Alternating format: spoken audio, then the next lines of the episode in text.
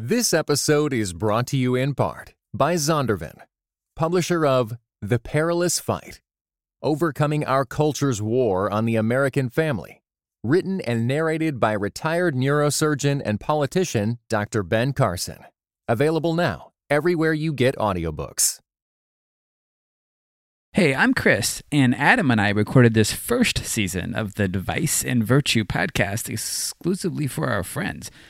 Now that's you too. So enjoy our first attempt at arguing about tech and faith. Oh, and find our newest episodes at deviceandvirtue.com.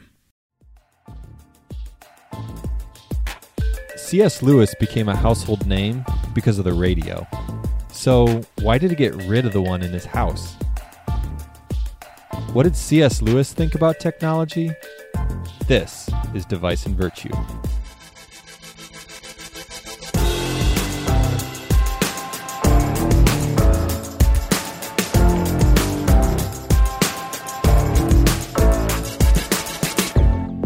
Hello, welcome back to the Device and Virtue podcast. This is Chris here with Adam. Hi, Chris. How are Adam, how's it going, man? It's going well. We are coming to you from Chicago, Chi- But we're actually in a new, yeah, Chicago land. We're actually in a new venue today. the western suburbs. Indeed, we're, we've got a new view. We don't have our uh, our normal Oh, the garden view is gone. uh, our headless goose. yeah, that's true. Uh, Our but, garden view is gone. but we're doing it, and uh, I mean, we're having a fun time. Like uh, the other day, we went and saw La La Land, which I just thought of because you were humming yeah, the song from it. yeah. City of Stars. Oh wow! Oh no! Here we go. There Here we we go. go. This podcast is changing. it was a good movie though. It was a good movie. Yeah, it was fun. Uh, you So- know, those two, they got some chemistry. So I it had a timeless thing going on with the sort of old school Hollywood and sort Yeah. of the, but it's right now. It sort of at the reminded me a same little bit of uh, the movie The Artist. That Huh. was that uh, black and white um, movie from a couple years ago that was had no sound. Oh wow! It was really good. You should see it. I was actually thinking that we got to talk sometime about the technology of like movie craft, like Mm. Key uh, grips. no, No? right? Uh, well, I mean, we'd have to know something about that Yeah, too. we would But have- yeah. but it'd be interesting the combining of all these things.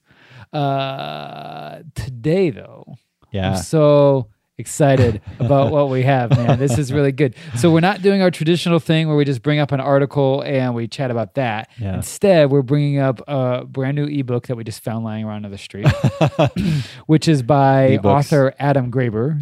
Hey, what? That's you. That's me. This ebook is called Mere Technology. C.S. Lewis confronts the devices shaping his life and ours. Yeah. And this is brand new from you. yeah, it is. I I've been working on this for a while. I'm so excited about it. It's C.S. Lewis and technology, things that I can completely get behind. It's totally something that I think everyone can get behind. So I like we we we we're gonna just talk about this today Yeah. because it makes total sense. Like, how did you get into this? Like, see, I mean, I I'm into C.S. Lewis. Lots of people are into C.S. Lewis, Absolutely. but C.S. Lewis and even technology. Yeah. Well, yeah, like you, I'm a C.S. Lewis fan. I wouldn't say I'm a rabid fan, but I'm a fan, and I've read quite a bit of his stuff. Um, and obviously, I'm more of a rabid technologist, I guess. But uh, yeah, a cousin of mine, this was probably five years ago, emailed me this. He knew I was interested in technology. Emails me this quote from C.S. Lewis about the television. And TV, really? Yeah. C.S. Lewis talks about TV. he's he talks about that's exactly what I said. I was like, "What? No way. This is something I use every day." And here's C.S. Lewis. I thought C.S. Lewis is like so outdated and uh, you know, just not current.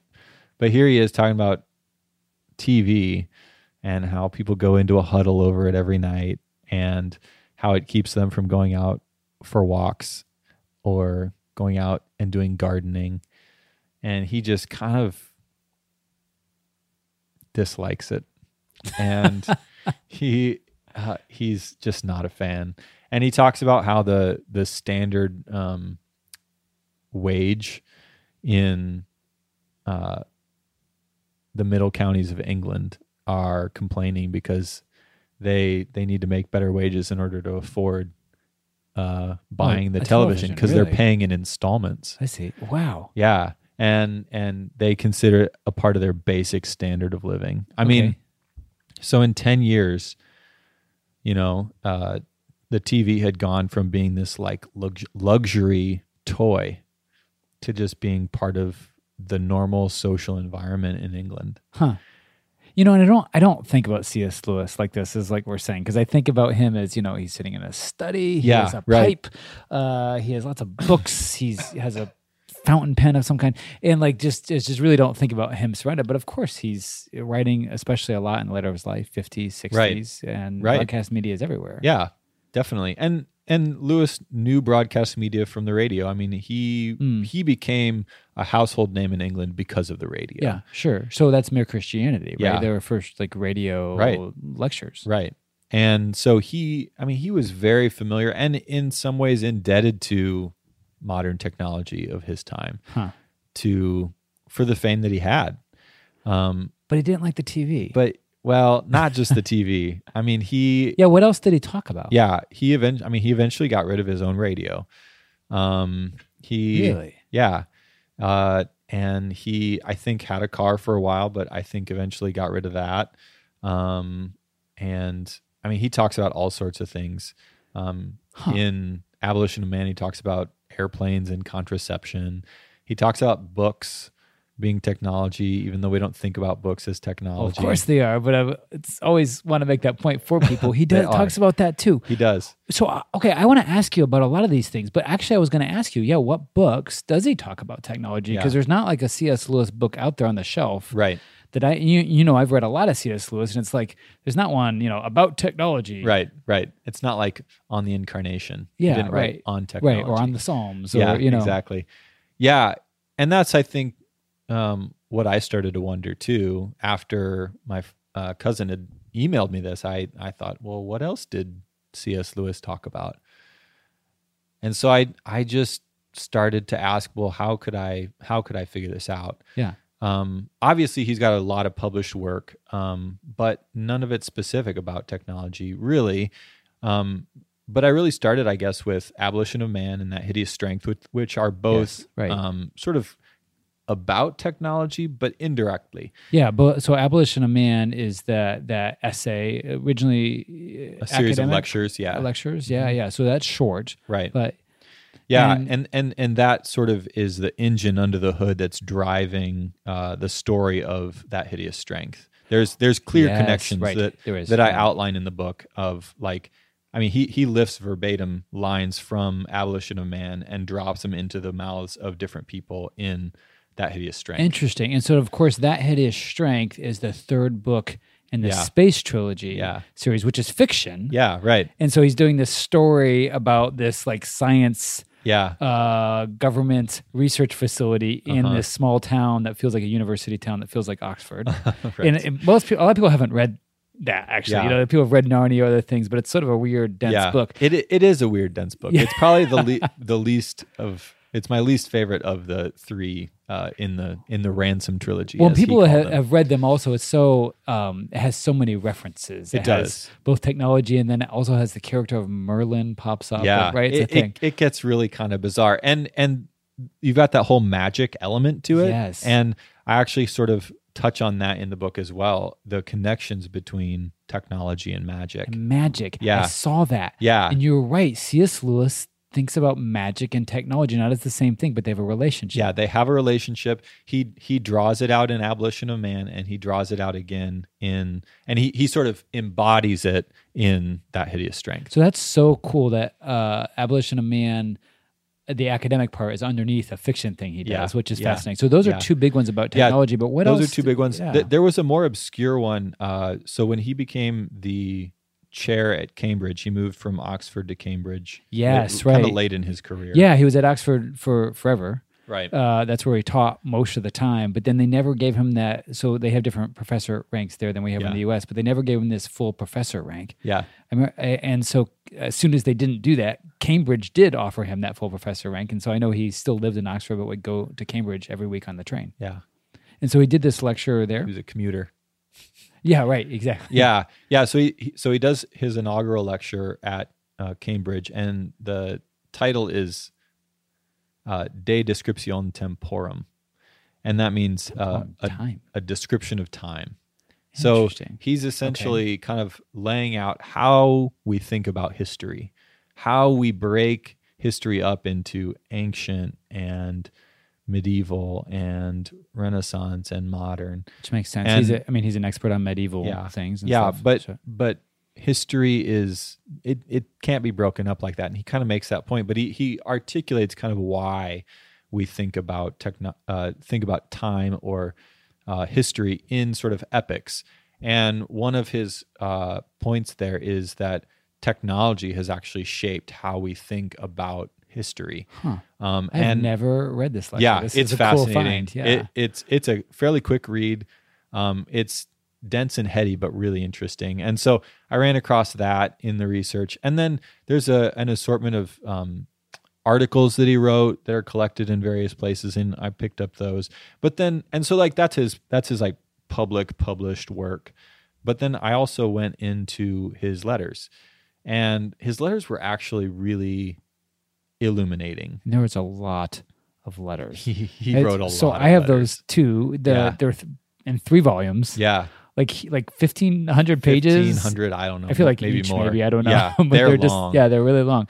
All these letters. So you started searching through his personal letters. yeah, yeah. So, uh, thanks be to God and whoever indexed these letters, because I, I, you know, I went into the index and I found all of these, Interesting. all of these. What'd you look for? What kind of technology? Yeah, I, man. I, so I kind of looked up everything I could think of that might be uh, relevant to him. So, um, the the gramophone, the Huh. record player, the um, he talks about contraception. He talks about airplanes. He talks about cars. He talks about the the television. Um, he talks about modern warfare, machines, tools.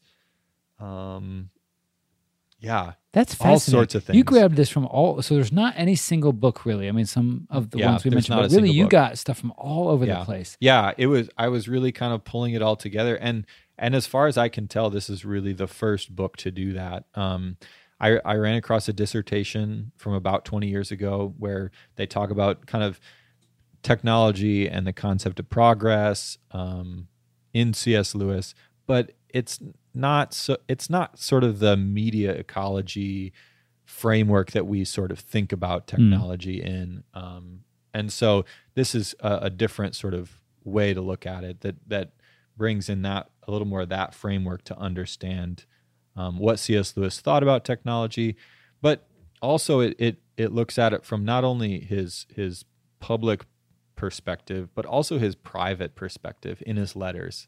Yeah, right. So you really get a sense of what he what his personal sort of practices were and sort of what his uh his kind of gut reactions were Yeah, to right. things. And right. he was a little bit opposed, just like just kind of like a lot of I well, think I am. curmudgeonly. Yeah, curmudgeonly. Oh, he's a, and we're, we oh. surprised? Are we surprised? No, we're not surprised. I'm glad that we've clarified that you're the curmudgeon. Uh, yeah, I am the curmudgeon. Because actually, I think everyone can tell. Uh, that's fair. That's fair. Let's just s- Which call really a makes spade a spade. Okay, but really makes me sort of mad and jealous because I love C.S. Lewis. I want him to be my buddy. Uh, but Oh, I I'm sure you probably would have gotten along with him better. But as I. I've read your ebook and then as I've the stuff that I've read on him, I think it's true.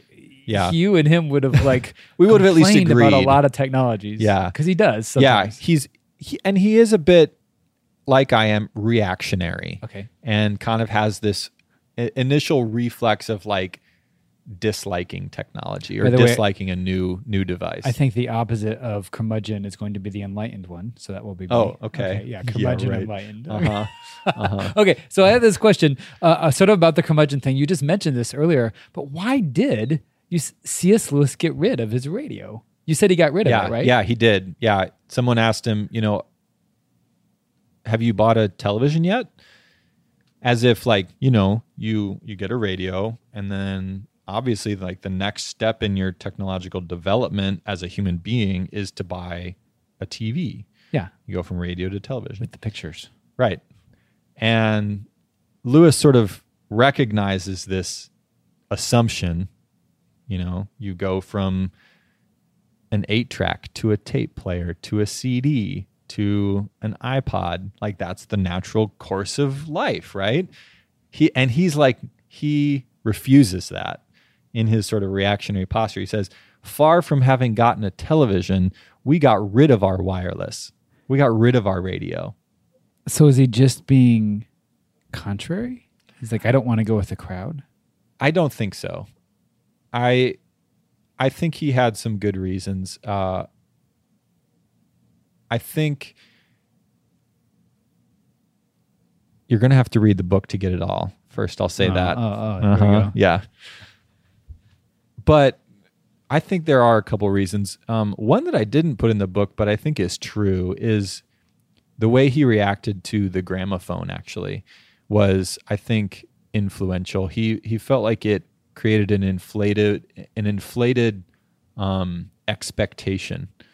He said about the gramophone that it it refreshes a jaded ear, but it also creates a heightened expectation for the level of performance of everything else.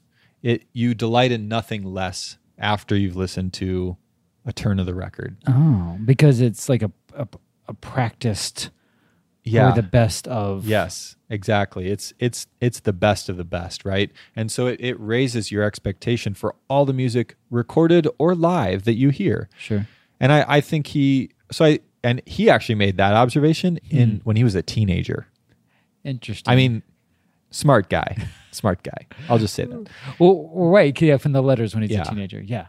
Um, I, I think another reason though, he, I think he just felt like it was distracting. Um, so uh, a little girl writes him a letter and asks for advice about how to be a better writer, and he's like, "Well, it's kind of hard to prescribe like good skills, but here are some practices. Number one, get rid of the typewriter. It will ruin your sense of Oh, rhythm. The typewriter. Okay. It'll destroy your sense of ry- rhythm, he says, which I take issue with. And you can read that in the book. But then he goes on and later down the list. Oh, do you? like, Because I was about to take issue with it yeah, absolutely. Seven, eight, like, like number seven, he says, uh, turn off the radio. uh, uh-huh. And I, I think so. He he writes that around 1955, and between 1955 and 1963, when he dies, he writes um, like a dozen or so uh, books. Right. At the end of his life, he he's prolific. He, He is. so much. and and I I think he he wanted to be productive, and he knew that to get rid of the radio that was sort of making noise in the house, that was easy to entertain yourself with, to like sit back and relax and enjoy the evening, rather than do something like write. I th- I I- I think that was kind of in his mind somewhere. Um, it's not the only reason, I don't think, and and you can read more about it. But um, I think that's I think it is a major reason, and I think I, I wonder that he didn't have the radio right to distract him. Yeah, I wonder. You know, how how many things would we produce if if we weren't distracted by our devices?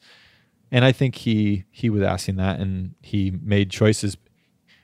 C.S. Lewis consistently made choices to take control of his technology in ways that he felt aligned with his values. He definitively did that. Yeah, um, you right. can see it clearly in his both in his writing, in his letters, and in his published work.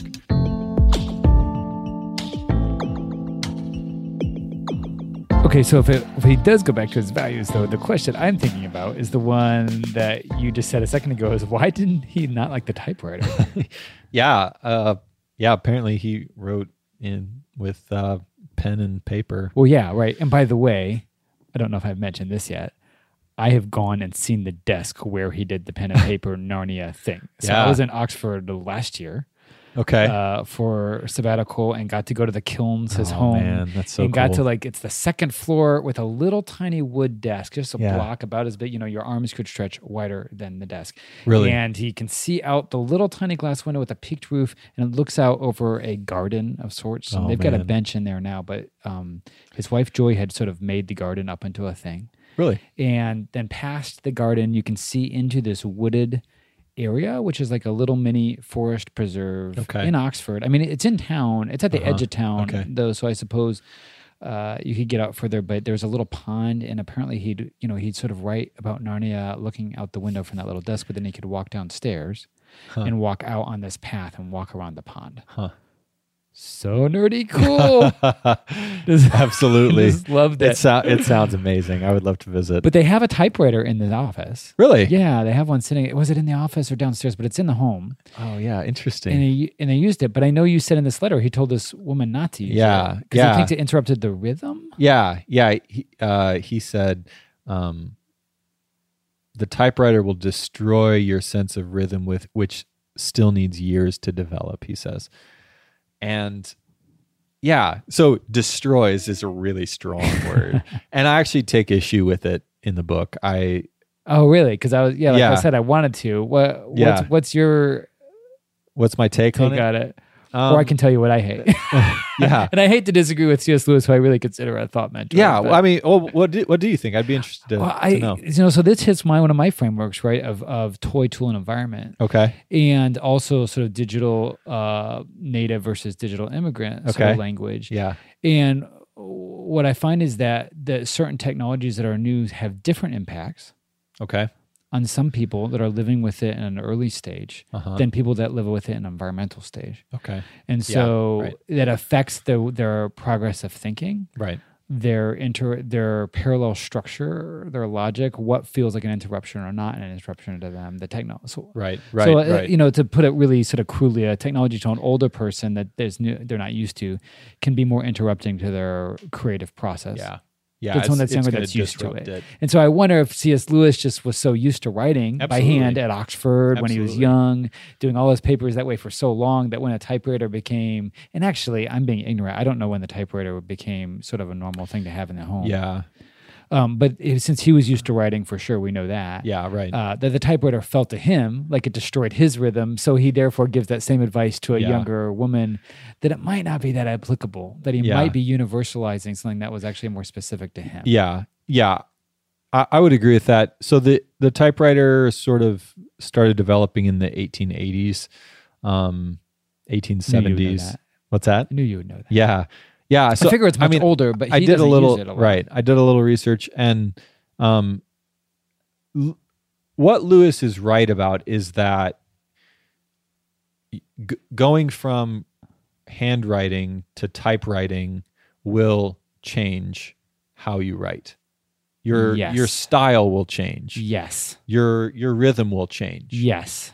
And uh, I mean th- that's a fairly you know um, accepted sort of I think it is, but I mean, I think it's accepted Fact. by you and me quite Yeah, a bit because we say this is one of the things I think we mean Yeah. when we say technology is not neutral. right exactly because because because it's not it does, makes changes no Right. like it makes changes in the way you structure your thought like so i use copy and paste right in google docs right. all the time Right. and that changes and i and i write a lot yeah. And that changes how i write so Yeah. i can uh, but i think that is it good or bad. But the tools the tools you use shape the way you think and do what you do. And create and construct yeah. Absolutely. And so where cs lewis was seeing destruction yeah. he was actually seeing change. And yes. uh, he felt that the handwriting rhythm was the right way to write. Mm.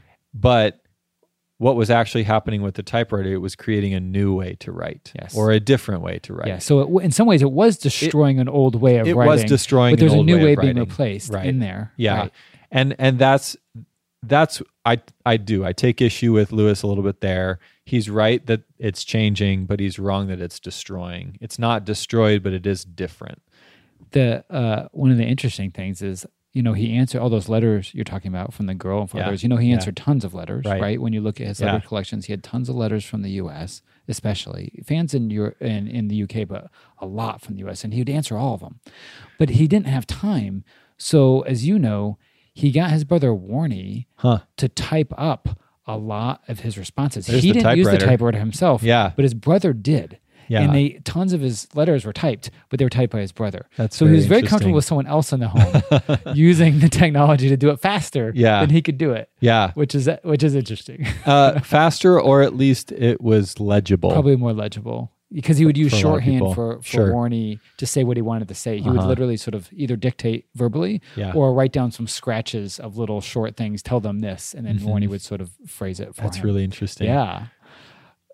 Yeah, I, I mean, yeah, we kind of so we kind of go around and around on that, but he that that's really why he didn't want to use a typewriter, and it would be very interesting. I mean, if if he if he had, you know, what how would have his style changed? I mean, there's there's a fairly clear delineation um, for uh, actually Frederick Nietzsche, who Oh. started um, he he did a lot of his philosophy by hand. He was handwriting, but then towards the end of his life, he he ends up like basically going blind. He can't.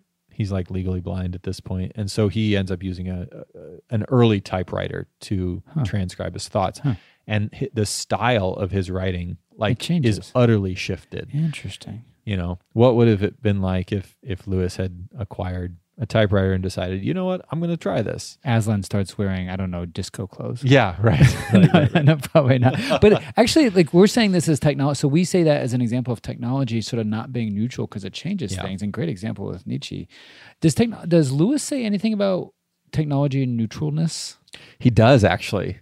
This this was really I'm exciting. pitching that up like, because I saw that in your ebook. You had a section goes does, does Yeah. Lewis say technology is neutral? Yeah. So the short answer is yes, he does explicitly say technology is per se neutral. And he's actually Really? uh, responding to uh, another guy, uh, Arthur C. Clarke, who is Sure. sort of a, you know, well-known science fiction writer in the 20th century, British guy, and I mean wrote prolifically in science fiction. He actually wrote, co-wrote um, 2001: A Space Odyssey, the 1960s film sure. with Stanley Kubrick. Um, so yeah, really famous. But he and he and Lewis actually get into it about technology. Uh, it's so it's it's such an interesting uh, back and forth. It's in the book, and but they go back and forth with this dialogue about technology and like, is it evil or is it good? And and Clarke serves it up. He's like, you know, it's neither good nor bad. It's neither morally good or morally bad. And Okay. Lewis agrees with him that yeah, it's it's per se neutral. And so that's kind of uh how Lewis thought about it. Uh-huh. Right. Yeah, interesting. I don't know. Eh, But one of the arguments that I kind of make throughout the book is that uh, Lewis says that, but his philosophy of technology that you see in Abolition of Man and That Hideous say, Strength. That hideous strength. it- the story doesn't sound like he thinks technology is neither good or evil. Yeah. he thinks there's some evil connected right. with it. He he he does, but he consistently traces it back to human beings and what they know. And he doesn't think about how the tools shape what they know or shape what they do. And and so he kind of is is um, going upstream to humans and saying, well, it's really in the heart of of he these gives a lot of intention, uh, Right. a lot of weight to intention and Yeah. character. Yeah. I would So say is that right? right, he's he's an instrumentalist. He sees the devices as merely instruments executing the will of human beings, Yeah. and so that's how he kind of articulates it in his own mind. But but both Would you say actually that then? I mean, in that hideous strength, he's seeing there's sort of you know some characters there. They're sort of you're seen as the bad guys. They're the scientists in some way, but that mostly he's just seeing as their technology is expands their impact, or they can now conquer the world. yeah, kind of thing. I think so. I but they're actually evil at heart. yeah, I think I think that's that's probably true. Um but definitely the technology is making things possible for them that weren't possible before. Like the head of Alcasan, keeping it alive. And there's a narrative about power there. I think. Yeah. well. technology Yeah. giving them power they didn't right, have. right. And and if you when you read it, you do get a sense that like, man, these guys are really evil. And it feels a little unreal. Unreal, exactly. Like, and also Merlin is in this, and like the wizard yeah, is in this book. Right. Yeah, there yeah. Magic is kind of shot through this book and what's interesting is that is not the first time magic shows up. It actually shows up in Abolition of Man, strangely enough. In in, In his lectures, academic in his lecture, he talks- academic lectures. Yeah, he has this whole connection between magic and technology. Yeah, he does. He does. And I, yeah, I kind of outline his thoughts and how he connects those two things uh, in in the book. See that that's super awesome, uh, uh, and Yeah. there is a connection. I yeah, there is. There is. Um, man, I want to ask you about so many other things in here, like, but well, probably we can't do these cars. Uh, what he thought about a car. He sort of was cranky about cars. A, little bit. He he had a complex relationship with cars. Yeah, He had a road trip in his twenties in Like his car where the car broke down like twice with his dad, and I think he's that probably colored his his perception for life. I yeah. just- yeah. He he had a bias against him overall, but he recognized the need for them as well. and people forget that you know also Lewis fought in World War One. He did. And so I mean, He had a- guns and weapons. yeah, he had a pretty clear opinion and and informed opinion about about modern weapons. Yeah, interesting. And uh, other things that you touch yeah. on here? Genetic engineering, Genetic engineering. Wow. airplanes, contraception, so many things. This is amazing. So uh, I have loved this ebook. Uh, I Thank think you. folks should go just download it. Yeah, for it's sure. it's available for free. It's you're not you don't have to pay pay pay for it. Well, that's amazing. Yeah. Uh, I was actually going to ask you how much it was. uh, that's great. Uh, so this this ebook about C.S. Lewis and technology is called Mere Technology, of course. C.S. Lewis confronts the devices shaping his life and ours. So now we should wrap up, which means it's time for It Vice or. Virtue. I love it. Yes. Uh, so, given that we've been talking about C.S. Lewis, uh, Adam, and you said today that uh, Lewis got rid of his radio. He did. But we also said today that he got famous by radio. Oh yeah. I so my question for you is vice or virtue, the radio. Man, well, it's certainly not neutral. C.S. Lewis wouldn't be C.S. Lewis without it. Um, but he also became more C.S. Lewis without it, right? Because he got rid of it. Um, I'm gonna say I'm gonna go virtue. I think Mm. without the radio, who knows if C.S. Lewis would be the household name he is today? Okay, good answer.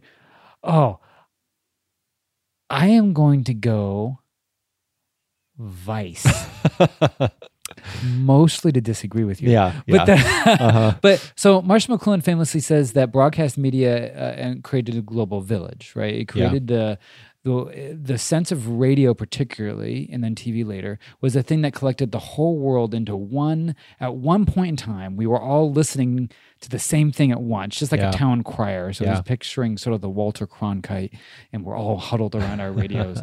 um, I guess that was TV, but sort of a, it, it Both. reincorporated everybody together.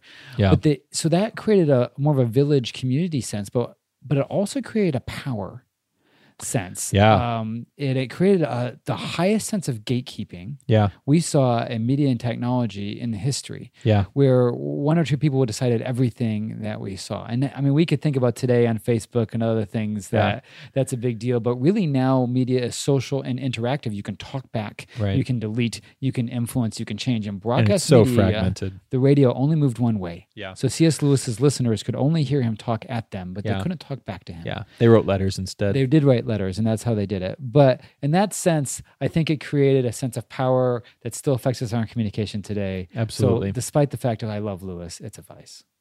All right, that's a good argument. I'll buy it. Got to get my words in here somehow. But I'm really glad you uh, were the expert today for this C.S. Lewis ebook. Yeah, it's good you. stuff. I'm so excited about people downloading this, Yeah, and uh, I can't wait for us to talk again. awesome. Me neither. Hey, let's keep the conversation going. I think it's an argument. Okay. Tweet to us at Device Virtue And for links and show notes, check us out at deviceandvirtue.com. and do leave us some love by rating us on iTunes. Yeah, please do.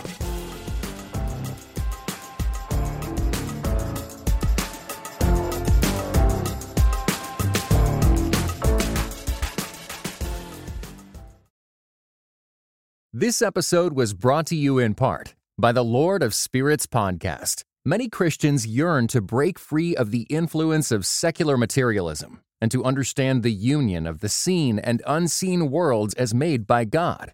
What is the spiritual world like? Tune in wherever you get your podcasts.